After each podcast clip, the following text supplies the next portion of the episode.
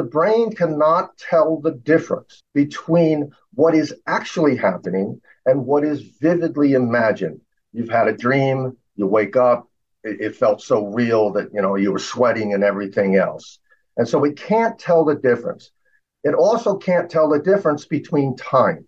It makes no difference whatsoever if it happened when you were three years old or if it happened today. If it happened when you were three years old, you reacted in a specific way. Well, when it happens to you throughout your life, you react the same way again, unless you change the way the brain has received that information.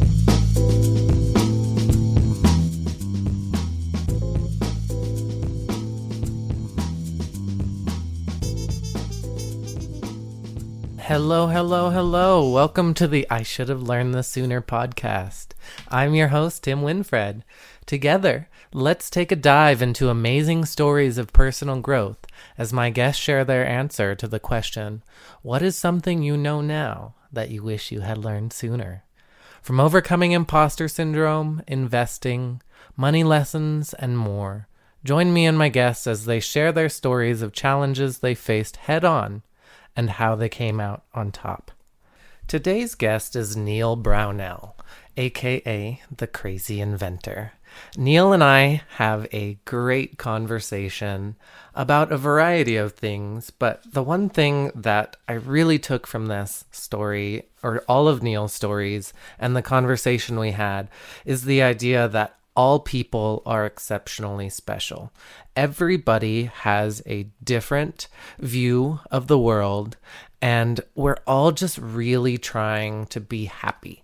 We're all trying to take the input that we receive from this world and make people around us, our friends, our family, and ourselves happy. We are all trying to navigate this crazy, beautiful world in our own way and take those inputs and just live a beautiful life. So without further ado, I want to jump right into this conversation, and I hope you enjoy. Here we go. Hi, Neal. Thanks so much for joining me. Hi, Tim. Thank you so much for having me. This is awesome. It's a pleasure. You reached out to me and I was unfamiliar with your work, but got to read a bit of your bio and learn a little bit about your invention and your book that you've written. So for anybody who is unfamiliar with you, can you give a little introduction? My name is Neal Brownell. I also go by The Crazy Inventor. I am an inventor. I did take an aptitude test back when I was about thirty. I am now sixty-four years old. And the funniest part about the aptitude test, when they came back and told me that I was an inventor, it was done by the Johnson O'Connor Institute. And the Johnson O'Connor Institute has been around for about one hundred years now. And they have, I don't know, seven or eight places around the United States. One of them is in New York. And so I went down there and I spent a day and a half actually doing puzzles and things like this. It's not just a questionnaire. Use your aptitudes. And at that mm-hmm. point, they told us that, well, they told me, which was really cool. They told me, says, don't worry if you can't do something. You'll find something you're really good at. So I just went in with a, a, a laughter in my voice. And every time I couldn't do something, I just said, well, obviously this isn't me. And uh, one of them, for me, that was so funny was that they put us in a room and it was uh, seven or eight other people in this room, and we're all sitting behind the table, and we have little trays in front of us with pens too. It's all filled with these little pens, and you're supposed to draw your weak hand behind your back and pick up two pens and put it into two holes, right? And around me, all you hear is ping, ping, ping, ping, all of them hitting the floor. So I said, well, obviously, this is not my aptitude. And the really interesting thing is they say that surgeons can do that without even trying. And I'm like, that is really cool. That is so cool. So after I spent a day and a half of taking this aptitude test, my wife and I went in, and my wife sat there and listened to this woman describe who I am. She finally looks at her and says, how long have you known my husband? Because everything you're saying is exactly who he is. But please, please tell him he's anything except an inventor. Anything but an inventor. So that's how I figured out that I was an inventor. But before that, I was so interested in absolutely everything. And so I wasn't going in one direction, and I was really confused. So if there's anybody out there that's really confused, I highly recommend that test. Although some people think it's a little expensive. I think it's, uh, when I took it, it was somewhere around six hundred dollars. It's probably seven now. My attitude was, at thirty years old, when I don't have any idea what I'm going to do, I might spend the next forty, fifty years of my life not knowing. So I said, six hundred dollars, that's nothing, nothing at all. And then I called myself the crazy inventor because, like my wife said, you know, you'll give up a seventy thousand dollars a year job, of which I did, to make nothing, just to be happy, you know. And I was always working, I just wasn't making anything. So that tells you a, a lot about me. And I tend to see things through, obviously, my own eyes, as, as everybody does, and through all of the experiences that I've had throughout my life. I started out being, I was born essentially blind. They didn't discover that until I was about eight years old. And at the age of eight years old, when they finally discovered I couldn't see, they had already decided, because I couldn't do anything when I was, when I couldn't see, they had decided back then, and, and this isn't all that unique for back then. I found some other people that were in similar situations where they just automatically say, well, you're mentally deficient. There's something wrong with you. And so I was taught that I was absolutely useless. And then when they came around to eight years old, and they found out I wasn't blind, the way the brain works, and it's not my parents' fault, it's not anybody's fault, it's just because I'm an inventor, I study the human brain and how it works. They had already decided that I was mentally deficient. So now I'm mentally deficient blind. And so it continued what some people would call abuse. I didn't call it abuse because I don't know how much you want me to tell you about myself here. But the interesting thing to me was, because I was essentially blind for eight years, I had the privilege of getting to know people by sensing who they were inside rather than actually seeing them. So I was getting this feeling from my parents, from the teachers, and all these other people who most people would see as abuse. I was actually feeling love. They were abusing me, but they didn't know how to help me. That was the problem. They cared so much that they were trying everything they could. Nothing was working, and they were really angry at themselves, not me. But at eight years old or nine years old, you can imagine how confusing that was. You feel love when somebody's smacking you upside the head. You know, but that's essentially, that tells you an awful lot about me. So next question. Well, thanks for sharing that. It gives a, a lot of context. And I know, I mean, you said you were in your sixties, right? So I am sixty-four. Yeah. So when you were eight, you know, all of the information that we have nowadays, and you can go online and search everything. Parents didn't have that back then. So that is correct. Yeah. There's a lot. I mean, I grew up early. I'm thirty-three, so about half your age. And whenever I grew up, there was a lot of that same sort of thing before, you know, the internet was just coming to mainstream. Yes. So my father, and, you know, you trusted your parents a lot more and what they said. So now kids can ask their parents something, their parents say, I don't know, and they can go and look it up online and find out the answer. That's correct. So, That's correct. So it's a different yes. era, and hopefully, you know, people aren't being abused in that way anymore. Well, at least they have the information now. Like you said, yeah. Many people ask me, was I angry at my parents? And I'm like, no, I'm not angry at them at all, because they literally, like you said, didn't have access to any information. When my mother died, I she died very, very recently, and I had no contact with her or my father for many, many years.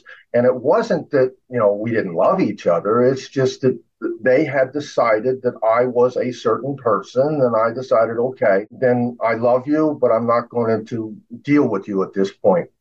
Well, when she died, on her deathbed, she sent a message to me through my adult daughter.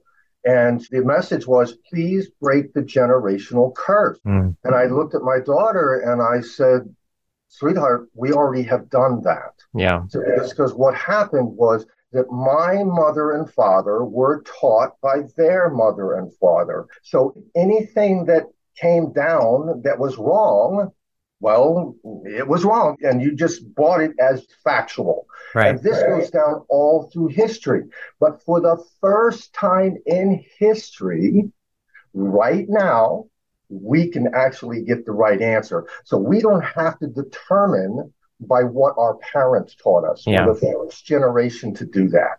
Yeah, we can unpackage that trauma sometimes without even seeing a therapist. You can find a, so much information. I mean, therapy in general, we can go down this path, but I don't want to derail. That's fine. But yeah, you know, therapy nowadays is, I think, a lot more celebrated. And just to go off of, you know, the word crazy in some ways has a lot of negative connotations for people because it's often associated with people who are considered, you know, mentally, as you put it, mentally deficient in some way or another. So people, whenever they used to go to therapy, would be like, oh, you would only go to therapy if you were, quote unquote, crazy, right? So now it's like, we're going to yeah. therapy to unpack yeah. and be better people, yeah. even if we don't consider ourselves in any sort of crazy way. Right. Well, I was really blessed, real quick, is that I've, well, Linda is my second wife. My first wife, Deb, died when she was thirty-eight years old, and I, I met her in high school. But both of my wives have taken upon themselves to say, hey, you know, maybe there's something wrong with me. And so my wife, Deb, went to a therapist, and then she came home and very politely, very ni- nicely said, Neal, they think that it's really you that needs the therapy, you know? And she was right. She was right. And so I started going to therapy and had gone for many, many years, about seven years with my first wife, Deb. And essentially what they teach you is how to communicate. Yeah. Uh, you know, how to listen, how to speak, all these things. And so recently, a few years ago, I had, you know, gone away from therapy, and I hired a woman that was a very good friend, and I walked into her office, and she says to me, well, what can I do for you? I said, I need a coach, and God picked you, because that's really what they are. They're coaches. So don't think about right. them as helping you because you're mentally disturbed. Right. No, they're a coach. It's a mentor. Mentor, a coach, yeah, yeah. Exactly right. Yeah. Exactly right. Okay, now your question. no, no, no, that was great. I appreciate that. There's a lot that we could unpack in that. I had a full episode with someone who is a certified financial trauma specialist, something like that. Fin- yeah, yeah. There's. I, I had no idea that there's even this whole industry about financial trauma therapy. So anyways, That's for anybody, cool. yeah, it's definitely... That's cool, yeah. Yeah, definitely something I think everybody can benefit from. So for anybody who is unfamiliar with the show, the show is broken down into three primary questions. So the first question that I have for you, Neal, is the heart of the show, which is the question, what is something you know now that you wish you had learned sooner? Well, I thought about this, and there's so many things that you learn throughout sixty-four years.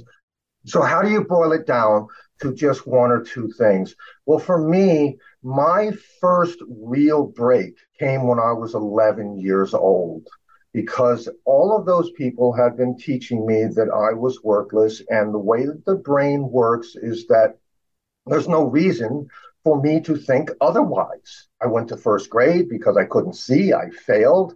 I went to second grade. They pushed me on because they couldn't keep me back, not because I passed it, so on and so forth. So I finally made it to fifth grade, and they put me in a special school that was for kids like me, whatever that means, I don't know.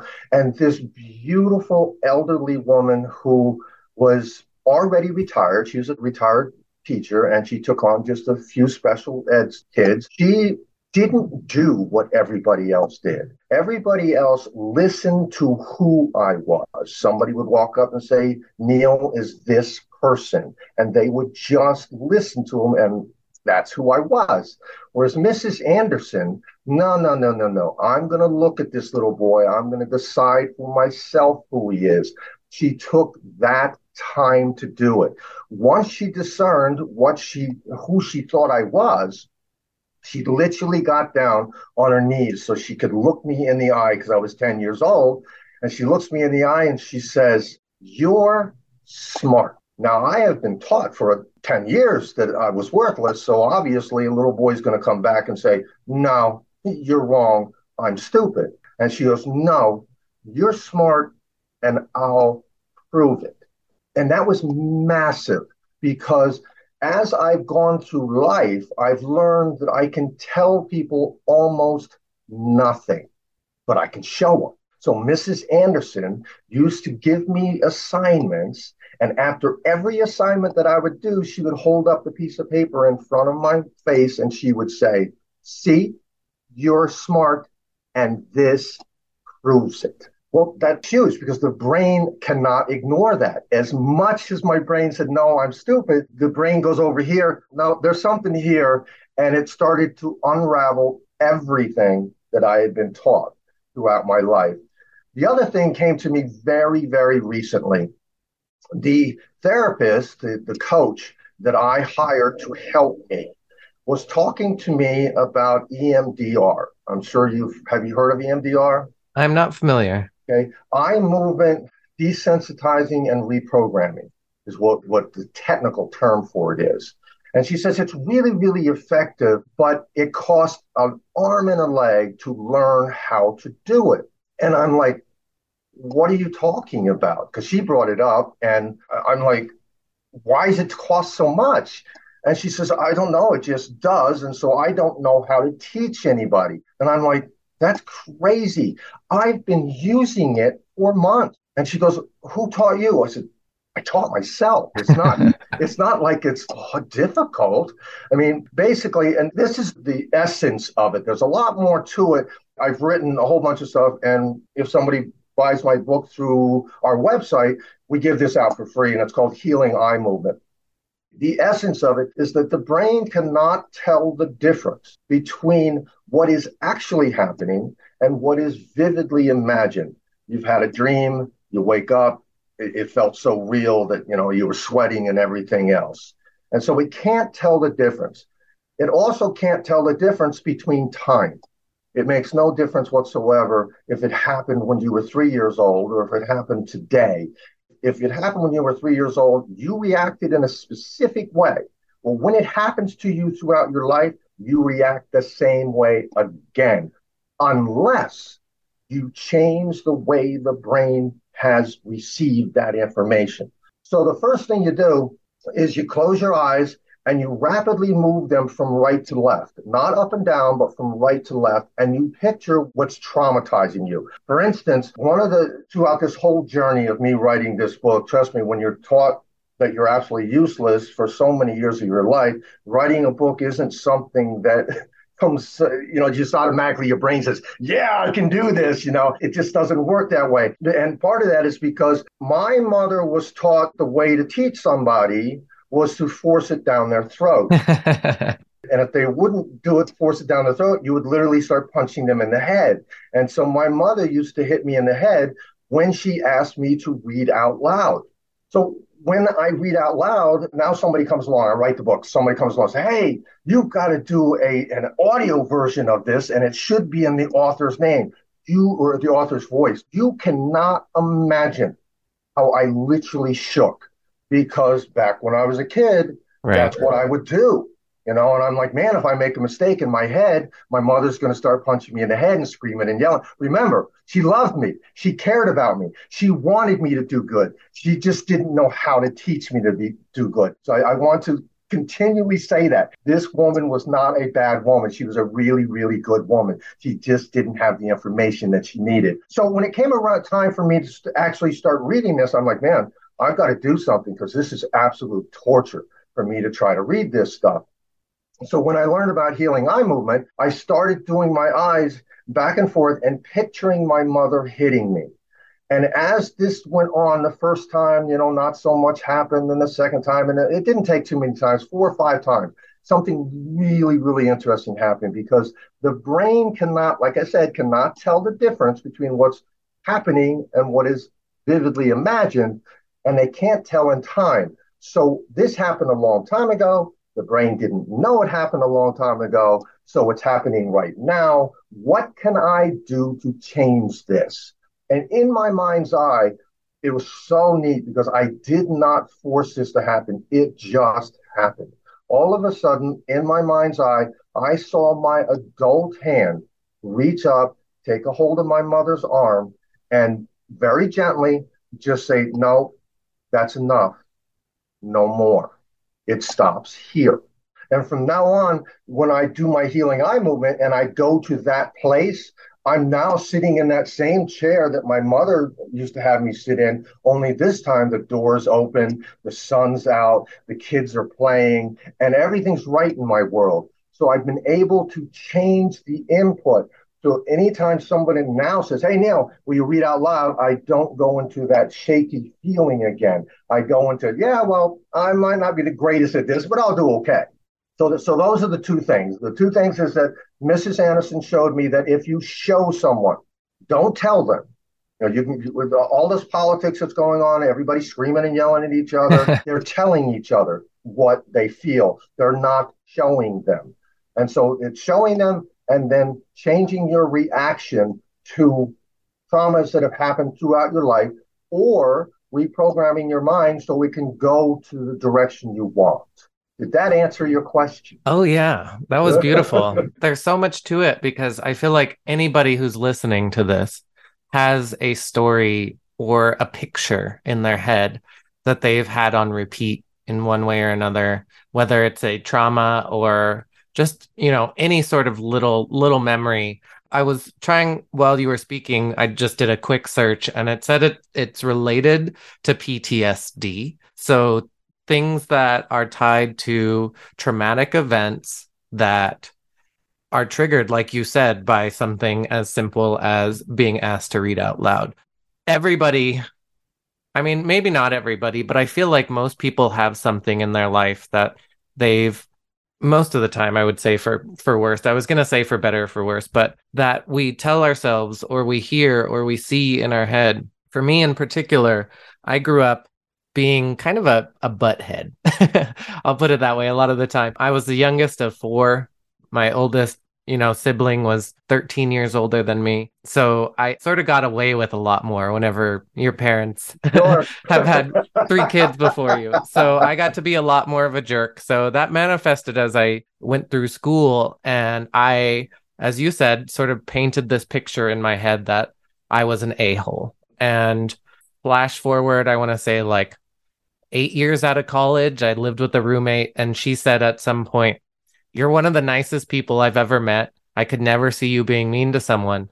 And like, even just saying that now, I just got chills because it reframed that mindset.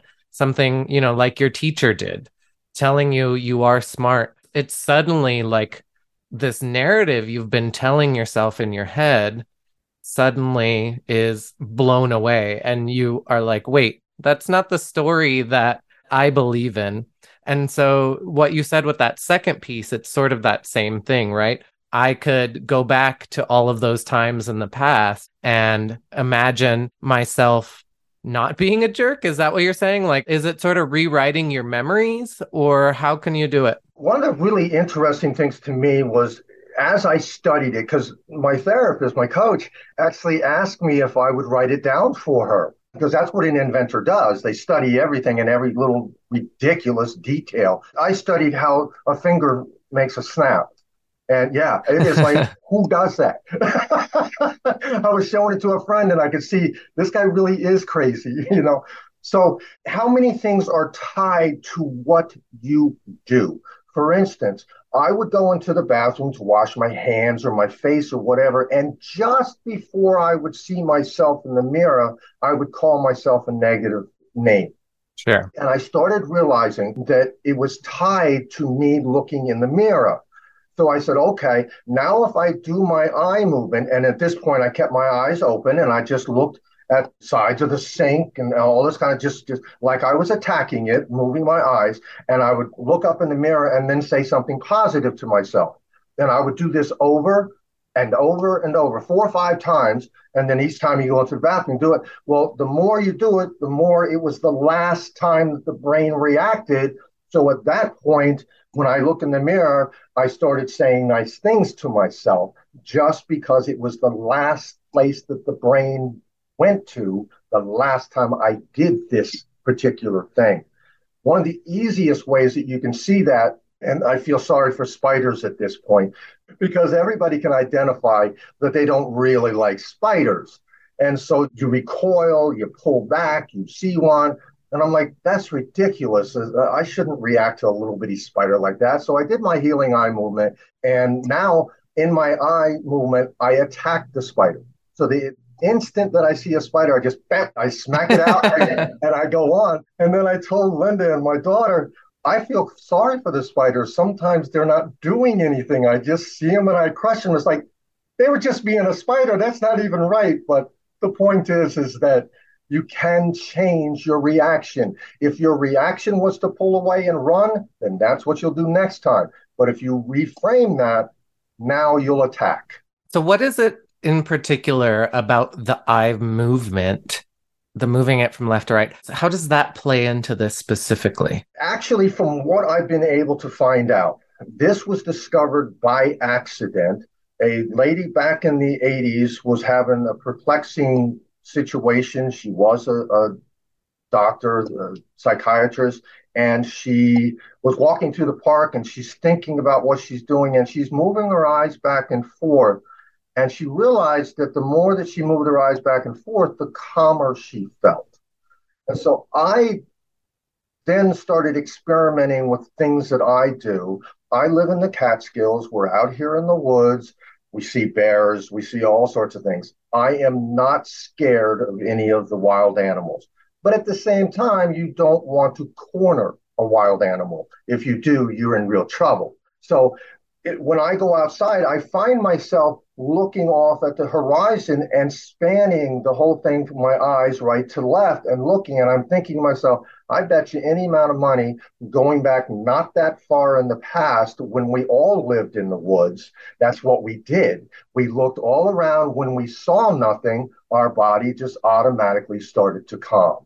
And I believe that's where that started. So it's our animal brain in, in a way. Yeah, yeah. Correct. Where we're... It absolutely is. Looking for danger, and whenever we don't see danger, it totally changes the chemistry of our body. Yeah, and the, the other time that I use it a lot is at the end of the day when I'm really, really tired and things haven't necessarily gone right that day, and so I'm overwhelmed, and I'm sitting in my chair, and I'm thinking back on the day, and I just want to, you know, lack of a better word, freak out, you know, and I start doing my eye movement. And what I do is I look around the room. I look at the colors. I look at the shapes. I say, I am right here, right now. Nothing is going on except for right now. And I have found that I have gotten calmer and calmer and calmer as the time goes on, because it keeps you where you are, and you can only enjoy where you are. You can't enjoy the future. You can't enjoy the past. You enjoy where you are. And so many of us, almost all of us, don't spend hardly any time in right now. And that's one of the things that Healing Eye Movement does. It makes me think, so a few years ago, I'm an audiobook. Whenever I say I read a book, it's generally an audiobook. I'll make one for you. So I read a book on Buddhism. There were two that I read at the same time, and I can't remember the specific one, but one of the stories that was told in it, it was studying people who were highly enlightened or people who had been studying Buddhism for a long time and were able to slow down their heart and, you know, just make the world a lot calmer for themselves. And one of the stories that stands out to me still to this day is the story of, like, he called it like the dancing tree. And basically all it was is he would stand and look at a tree. And even if there was no wind blowing, he would see the tree dancing because he would move his eyes all over the tree and just see the different parts. And that, yeah. Like this whole story you're telling of the E M D R. Right. That's why to... I call it healing eye movement. It's easier. Yeah, yeah. The healing, exactly. So like part of that was just like really seeing that tree you know, just seeing it for yes. what it is. By moving your eyes around and looking at all the different pieces, you're slowing things down and you're just taking in all of that sense, all of the sensory inputs that are coming from it, the sounds, the colors, the movement, you know, the shapes and the curves, all of that. Whenever you do that, it just, like you said, it puts you in the now, and you're really where normally maybe you would walk by that tree. And you've maybe walked by it five million times, you know, depending on where you are. And you never really saw it. Whenever, whenever you slow down and see it, it just, you see it in a new way. And that's what a lot of it was tied to, was like seeing things and having your brain fire in ways that it was like you were seeing something for the first time, even if you've seen it a hundred times. So I wonder, like, and that, again, it was tied to the the science of happiness is what these books were about. So it's kind of, I wonder, like, without the knowledge of how all of this tied together, if that's sort of the same thing, because as soon as you started talking about looking around and seeing things in, in new ways, like that whole story, it's just, it sort of ties everything together with why that works. Absolutely. Yeah. It's very interesting. I am not a religious person, but I'm a very spiritual person. And I, I believe most of that came from those first eight years of not being able to see. And I've also studied many, many other religions, and they all boil down to the golden rule, really what they do. You know, treat others as you want to be treated and stay where you're at. It's all, all about the same. One of the, again, I'm, I'm not a biblical person or anything like that, but I find it very interesting that a point in the Bible said that Jesus said that in the end days, all would be known. And at this point, we know, and this is going off onto a little bit of other things that takes a long time to explain, so I'll just explain really, really quick. We know that D N A actually glows. If you expose it to light, it will glow for as much as, I think it's thirty-six hours. And that means that you and I and every person that we know actually glow. And the scientists don't know why we can't see the glow, because it is like we should. So we're all essentially angels. And at that point, that means that we're light and we're vibration, which is a melody. And the higher your melody, the more beautiful the melody, the brighter your light. And the brighter your light, the more you can bring other people up. The more you bring other people up, the brighter your light is. And that goes right back to the golden rule. If you treat others right, then they treat you right, and everybody is lifted. And I just find that very interesting that science is now saying it. Yeah. Yeah. And in Buddhism, it's the, the concept of reducing suffering for other people, even your worst enemy, you know. Yeah. If you go about the world, someone you don't know, someone you hate, if you just look at it as how can I reduce suffering, it just makes everything so much calmer, and it reduces the anxiety for that other person. It reduces it for you. It just makes your whole day, your whole life, your whole whatever it is, it just makes it so much calmer and better, and you're able to see clearer and be outside of yourself. Yes, yes. And again, stay where you're at. One of the places that I use it a lot is if I'm driving home. It's, you know, traffic is pretty heavy. Oh, my God. Yes. Somebody cuts you off or whatever, right? Well, the first thing I start, I used to, you know, you used to start getting upset and all this kind of stuff. Well, right now, I start going, no, that yeah. happened a second ago. This person is probably as tired as me, you know, right? They've had a long day. It happened in the past, even if it's only two or three seconds in the past. They weren't doing it to get you. You know, they were just doing it. So leave it in the past and just everybody get home safe. Stay exactly. right where you're at. And not only that, but it's compounding and it's building a muscle memory. You know, it's going to the gym and working out. It's meditating. Whenever you practice in smaller moments or moments that you can, you're not going to immediately go to this rush of emotion, like driving and that example is perfect because that's a place, again, going from those books, that I've learned to practice it as well. Because like you said, you have no idea what that other person is going through. You have no idea the stresses and how tired they are, if they're hungry, whatever it might be. Right, no, you're absolutely no. You're absolutely right. And so whenever it comes to a bigger moment where you really need to rein in and be that calm and balanced person, practicing it over and over in those smaller moments, even if it doesn't feel small to some people, because that traffic situation can drive people up the wall, uh, it just eventually allows you to have that muscle memory and respond in that calm, cool, and collected way whenever something big and more difficult happens. This might be my imagination, but I find that ever since I started doing that, I have less and less confrontation on the road. Less people are tailgating me. You know, I don't know. Maybe it's my imagination, but it just feels that way. Are you familiar with, um, in Buddhism, there's the idea of equanimity, which is regardless of how happy or how sad or angry, whatever emotion it is, if you bring yourself back to a balanced, calm mindset as soon as possible, from that, you extend the joy of something happy. You don't like burst through it, and then you reduce the anger, the sadness, whatever it is. That makes sense. Yeah. So, makes sense. Yeah, yeah, absolutely. That's how I've lived a lot since reading those books. And it just, I used to be a very reactive person. I think, okay. you know, like you were talking about on the road, not just that, but if you make plans with a friend and that friend cancels, for example, that's a very easy, when you're younger, it feels very personal. As you get older, you realize, you know, the story that you have of yourself, people have those, they're not just simple beings outside of you. So, right.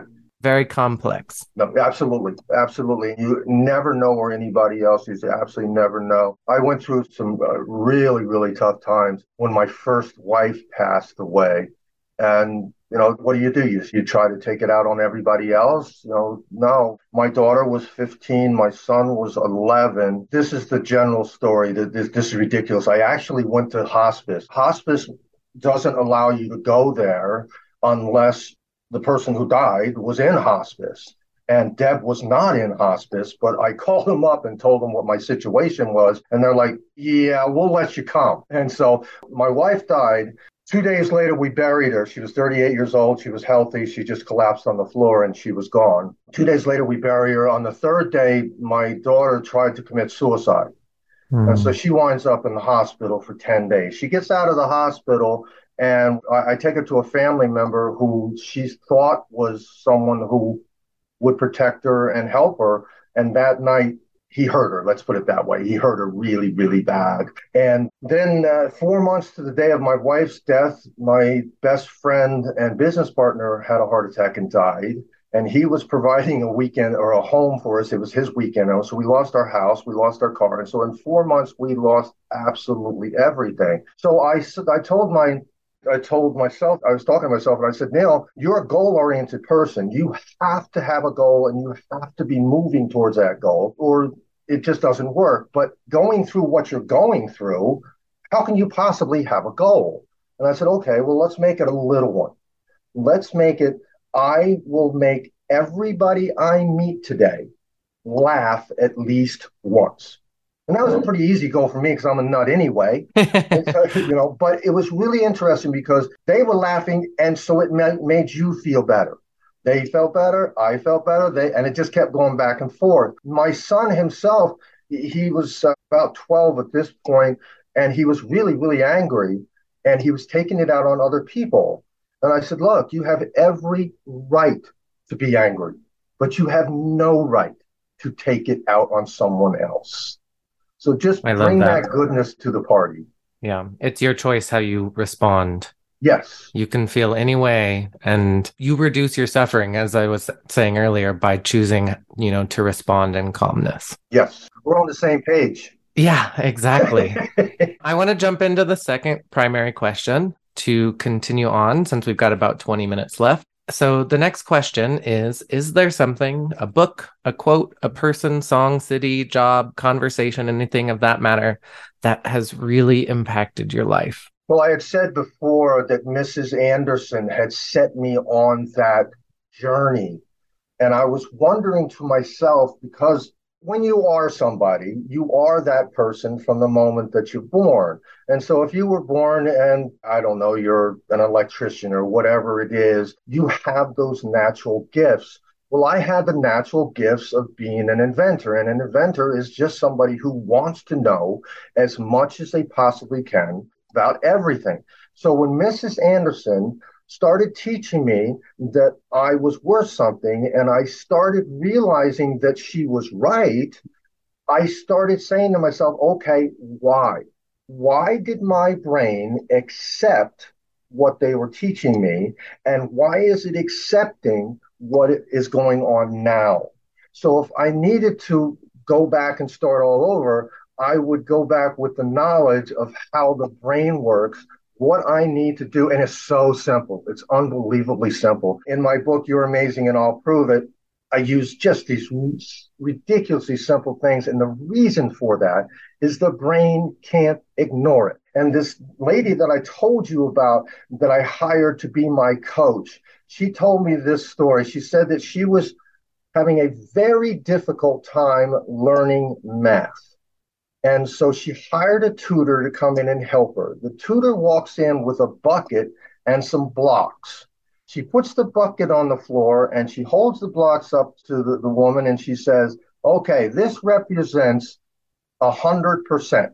She takes one of the blocks and throws it in the bucket. And she says, now what percentage is in the bucket? And the woman looks at her and says, I'm not an idiot. And the woman said, and the woman said, no, no, no, no, no. This has nothing to do with intelligence. It has everything to do with the way the brain remembers. And so those are the things that I wished I had known back then and had brought it forward, and at the same time learning it all the way through. Does that answer your question? Yeah, definitely. There's, what is it? So a few years ago, whenever I started giving presentations after I graduated from my coding boot camp, something that I recognized is, first of all, coding is extremely difficult. Yeah, you yeah. Think? There's a lot to it. And so I can watch a tutorial or something to that effect and not put it into practice. And it's difficult to internalize and remember it without having to go back. And anytime that I've picked something up or learned something new and then forced myself to teach it to someone else, that going in and the way that my brain remembers is suddenly I have to teach it. And so your brain learns it in a whole new way whenever you have to teach it, especially whenever you have to think about thinking, right? Like, how are other people going to take what you're saying? And you have to use your critical thought process to answer questions that maybe you don't even know the answer to sometimes. And it's okay to admit you don't know that. I've done that plenty of times, been like, let me get back to you, or let's look this up together, because I don't want to give you a B S answer. So yeah, whenever you change the way your brain, whether that's a story, whether that's, you know, moment like that with the block in the bucket, suddenly you have, as honestly, I think our whole conversation today is, is alluding to, is it's the pictures and the stories and the images and the way your brain remembers things is tied to something that is more than just a thought. Absolutely. Yeah, the more pieces of the brain that you use, the more it has resources to find all of that information. And it's so simple. It really is. They make it sound so complicated. Oh, I'm going to teach something to somebody, so I've got to go out and learn for four years from a college or something. Then the brain is very, very simple to, to mold and, and to get it to go in a certain direction. That's one of the things that I wrote You're Amazing and I Prove It uh, for, is that I, it upsets me. I'm a coach also, and it upsets me if somebody takes a team and runs that team down. Make a long story short, I went to a, a game that I knew the players there, but I also knew they were always losing. I played basketball back when I was a kid, well, when I was a, your age, when I was in my early thirties, and I played against high school kids. I found out these high school kids were always losing. I went up to the school and I said, this is ridiculous. These kids are really good. I mean, don't get me wrong, I wasn't a pro, but in comparison to a high school player, I was a hell of a lot better than they were. And so if they held their own with me, they should hold their own with any high school kid. and they were losing. So I went up there, I sat behind the coach and listened to the coach talk to him. And he goes, okay, here we go again. We're going to lose. Excuse me? You don't teach somebody that they're going to lose. To finish that story real quick, I thought I was going to get thrown out because other than those kids, nobody even knew me. I actually pulled the point guard out of that huddle. His name was David. And I said, David, get over here. And I was screaming at him. And I just got in his face and I told him, look, you know this offense. You know how to run it. You know how to win this game. Get out there and win it. And they did. So the the whole difference is, is that are you going to teach them that they're, they can lose, or are you going to teach them they can win? And right now I feel that more people are teaching us to lose than to win. Right. Yeah, there's a lot. There's, I mean, there's so much in politics right now that's very one or the other. And people, as you said, people don't hear each other because it's exactly that. People don't learn from just hearing. You know, they have to have those images and everything in their mind changed in order to reframe. Really, it can change so much. I mean, that those books that I had and having that tree story, the story of, again, the brick, the math, all of that. All of these things that just put an image into your head. I mean, it's not just images too, right? There are scent memories and sound memories, like music, anything of that sort. Do you have any examples? It sounds like the scent and the sound, an awful lot of that, when it happens to me, it takes me back to when I was a child, when I was in school and things, you know, just all of a sudden you're there. You know, so, so yes, those are some of the things that certainly have happened to me. Another one, I, back to that healing eye movement real quick. This is one of the things that I found, an, another thing that was really cool, is they tell you that you're supposed to go to your safe place because you're going to be going to a lot of places in your head that you don't want to go to. And now you're going to force yourself to go to it, but you don't want to go there and traumatize yourself more. So always have a safe place that you can go to. And I'm thinking to myself, but I don't have a safe place. I have never known a time in my life that I just said, hey, there I feel safe. And then I started doing the healing eye movement. And over a period of time, over you know months, probably three or four months, one day I went back to take a, a short nap. I laid down on my bed and all of a sudden I got the feeling that I was at my grandmother's house taking a nap downstairs in the basement. And I was really, really safe.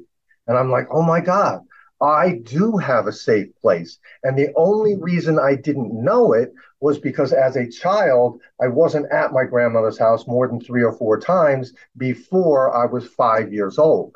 So I didn't I didn't even remember it. So that's another thing the healing eye movement can help you do. It can help you find your safe place. It can get you to it really it, it is. I've talked to other people that are using it and and they're having a happy life. They at least, you know, hey, it's worth being here. Yeah, it's, there's that new Apple headset. I'm not sure if you've if you've seen any previews of it, or but there are. It seems like there's going to be apps that basically you can. I mean, it's it's glasses that can transform your real world around you. And I remember as a kid playing a video game, and there was exactly that in the video game. Like you would put this headset on and the room would just transform into a beach oasis, you know, somewhere that's calm. And right. During the pandemic, that was some, I was, you know, we were all stuck inside, nowhere to go. My roommate at the time would make fun of me. I would turn on the T V to like the beach or to like just, you know, a yeah. two hour long video of a stream running. And then whenever we eventually got to go to the beach, he made this joke, look, it's like the T V in real life. And it's just that that calming place where your mind is just at ease and it's just away from all of those stress and anxiety. Just the beauty of being able to change. I mean, even if you just get up and go for a walk sometimes, if you're feeling yeah. poorly, how many times have you walked into a room to go get something and you're like, why did I come in here? You know, your brain Everybody. just forgets as soon as you're in a different setting. So yeah. going on a trip, you know, a lot of people, oh, I need a vacation. It helps because you're changing what you're seeing and the space it around does. you. It so. does. My lady, Linda, and I work together twenty-four seven. We have a house cleaning business. After my first wife passed, I was a cabinet maker and a carpenter and things. And they had me working down in New York City. And obviously my wife literally died overnight. I mean, I saw her in the morning, kissed her, and then that night I didn't see her no more. So I couldn't go anywhere. I had two kids that I had to raise. So I started a house cleaning business, never wanting to be in the house cleaning business. And I found out many, many things. But one of the things I found out that just is huge for me, and this goes back to somewhat politics, get away from Washington, get away from the state and all this. Just boil it down to the actual people. We have, my lady and I have been in people's homes that are extreme left, and I do mean extreme. And we have been in people's homes that are extreme right. We have been in these homes for so long that we become family. When we walk in, we brought in our son one day, and one of the ladies jumped up and said, "Oh my God, you brought fam- you brought company." That's how much we become family. So we become part of these people's family. And there is no difference, and I'm telling you, none, between extreme left and extreme right. All of them want good for their family. All of them want good for their neighborhood, their city, their everything. It is just ridiculous. So my question all through that is, all right, if we're all care and we all are really the same, then why are we making different decisions? And I said, well, obviously, because we have different information. And at that point, just actually gone out and given some speeches, and I told them, you don't have to agree with me, but I want you to know why I'm making the decision I'm making. And if you can tell me I'm wrong, show me that I'm wrong, then I'll change my direction. But start out with the knowledge that people are good. Right. Don't know, don't start out saying, well, they're a Democrat or they're a Republican. No, start out with they're good. Yeah. If I'm not mistaken, from your bio, that's a lot of what your book, The Doorway, is about. It is. Yeah, it is. There's actually, there's The Doorway and there's You're Amazing and I'll Prove It. You're Amazing and I'll Prove It is for the children. And The Doorway is for for the adults. It's essentially the, the same book, but at the same time, the adults didn't want to buy the for sure. version and vice yeah. versa. yeah, yeah. It's like marketing nowadays, like in general, it's like men won't buy skincare unless it's, you know, marketed as skincare right. for men. yeah. You, so yeah, that, yeah, that gets a little carried away sometimes.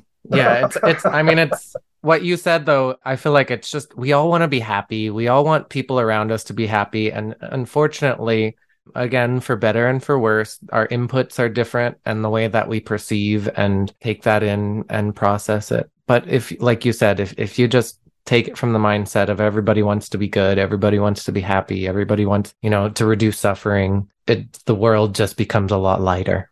Yes, yes. The, the vast majority of people are really, really good people. So I've also told people that because of my ability to sense other people, I have never met a person I said was evil. Never. I've run into people that were confused. I've run into people that were angry. I've run into all sorts, but never evil.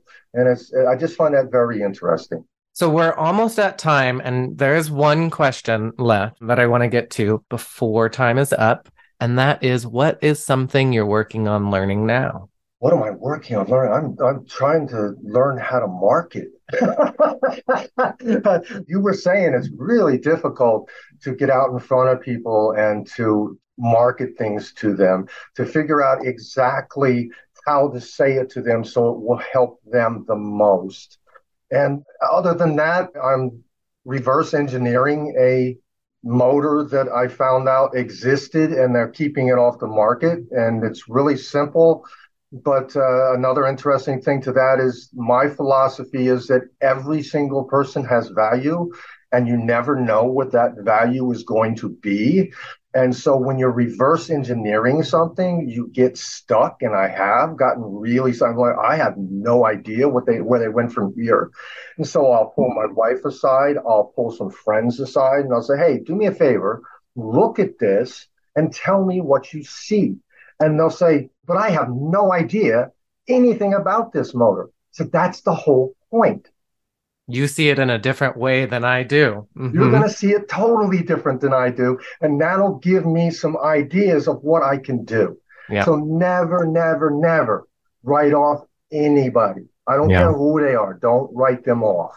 Everybody has value and different insight. And even the one thing that, like, a lot of books are, and, you know, presentations are brought to you in a matter of fact sort of way. And I've recognized as I've gotten older that, you know, I can take X pieces from that book and interpret it in my own way. And other pieces that maybe didn't resonate with me, or maybe I wasn't hearing them at the right time in life, you know, sure, absolutely. In the same sort of way that the author intended for it to be heard. And it just, that's what you have to do. You have to piece together things in your life that work for you and that make you happy. Yeah, correct. Absolutely. All right. We are at time, but for anybody who is interested in following up with you, checking you out, where can they reach you, follow you, learn more about you? They can uh, go to You're Amazing and I'll Prove It. That's our brand new website. We just got it up. We've been working on it for so long. We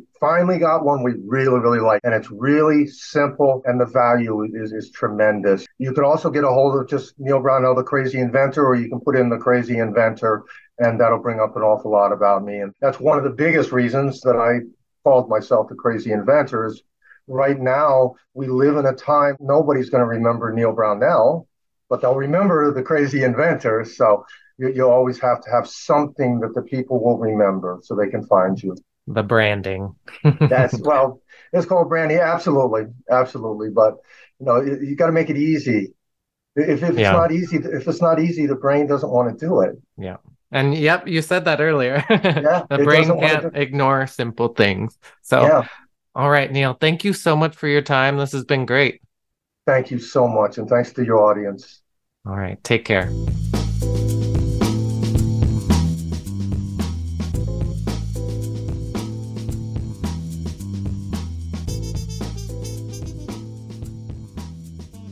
Thank you so much for listening to today's episode. This is the second to last episode of season two of the I Should Have Learned This Sooner podcast. It's been a beautiful, wild journey and so many beautiful stories. Neal's story today about healing eye movement, E M D R, was really fascinating in so many different ways. And I'm going to take it into practice and we'll see how it goes. I learned so much from Neal and we bonded on so many different ways. We had a similar story in a lot of ways, but with just different puzzle pieces putting it together.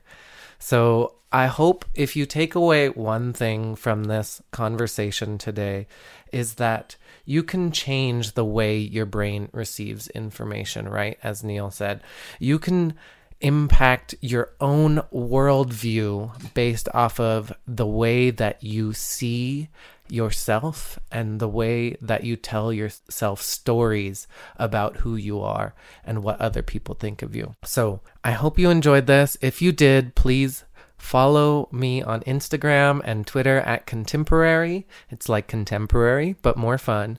And check out the iTunes page for the podcast and leave a review because it will really help me out. Next week will be the final episode of season two, and then we'll be back for a short break. So check it out next Monday. And until then, I am Tim Winfred. Bye-bye. Music for this podcast comes from film music dot io, Acid Trumpet by Kevin MacLeod, incompetech dot org.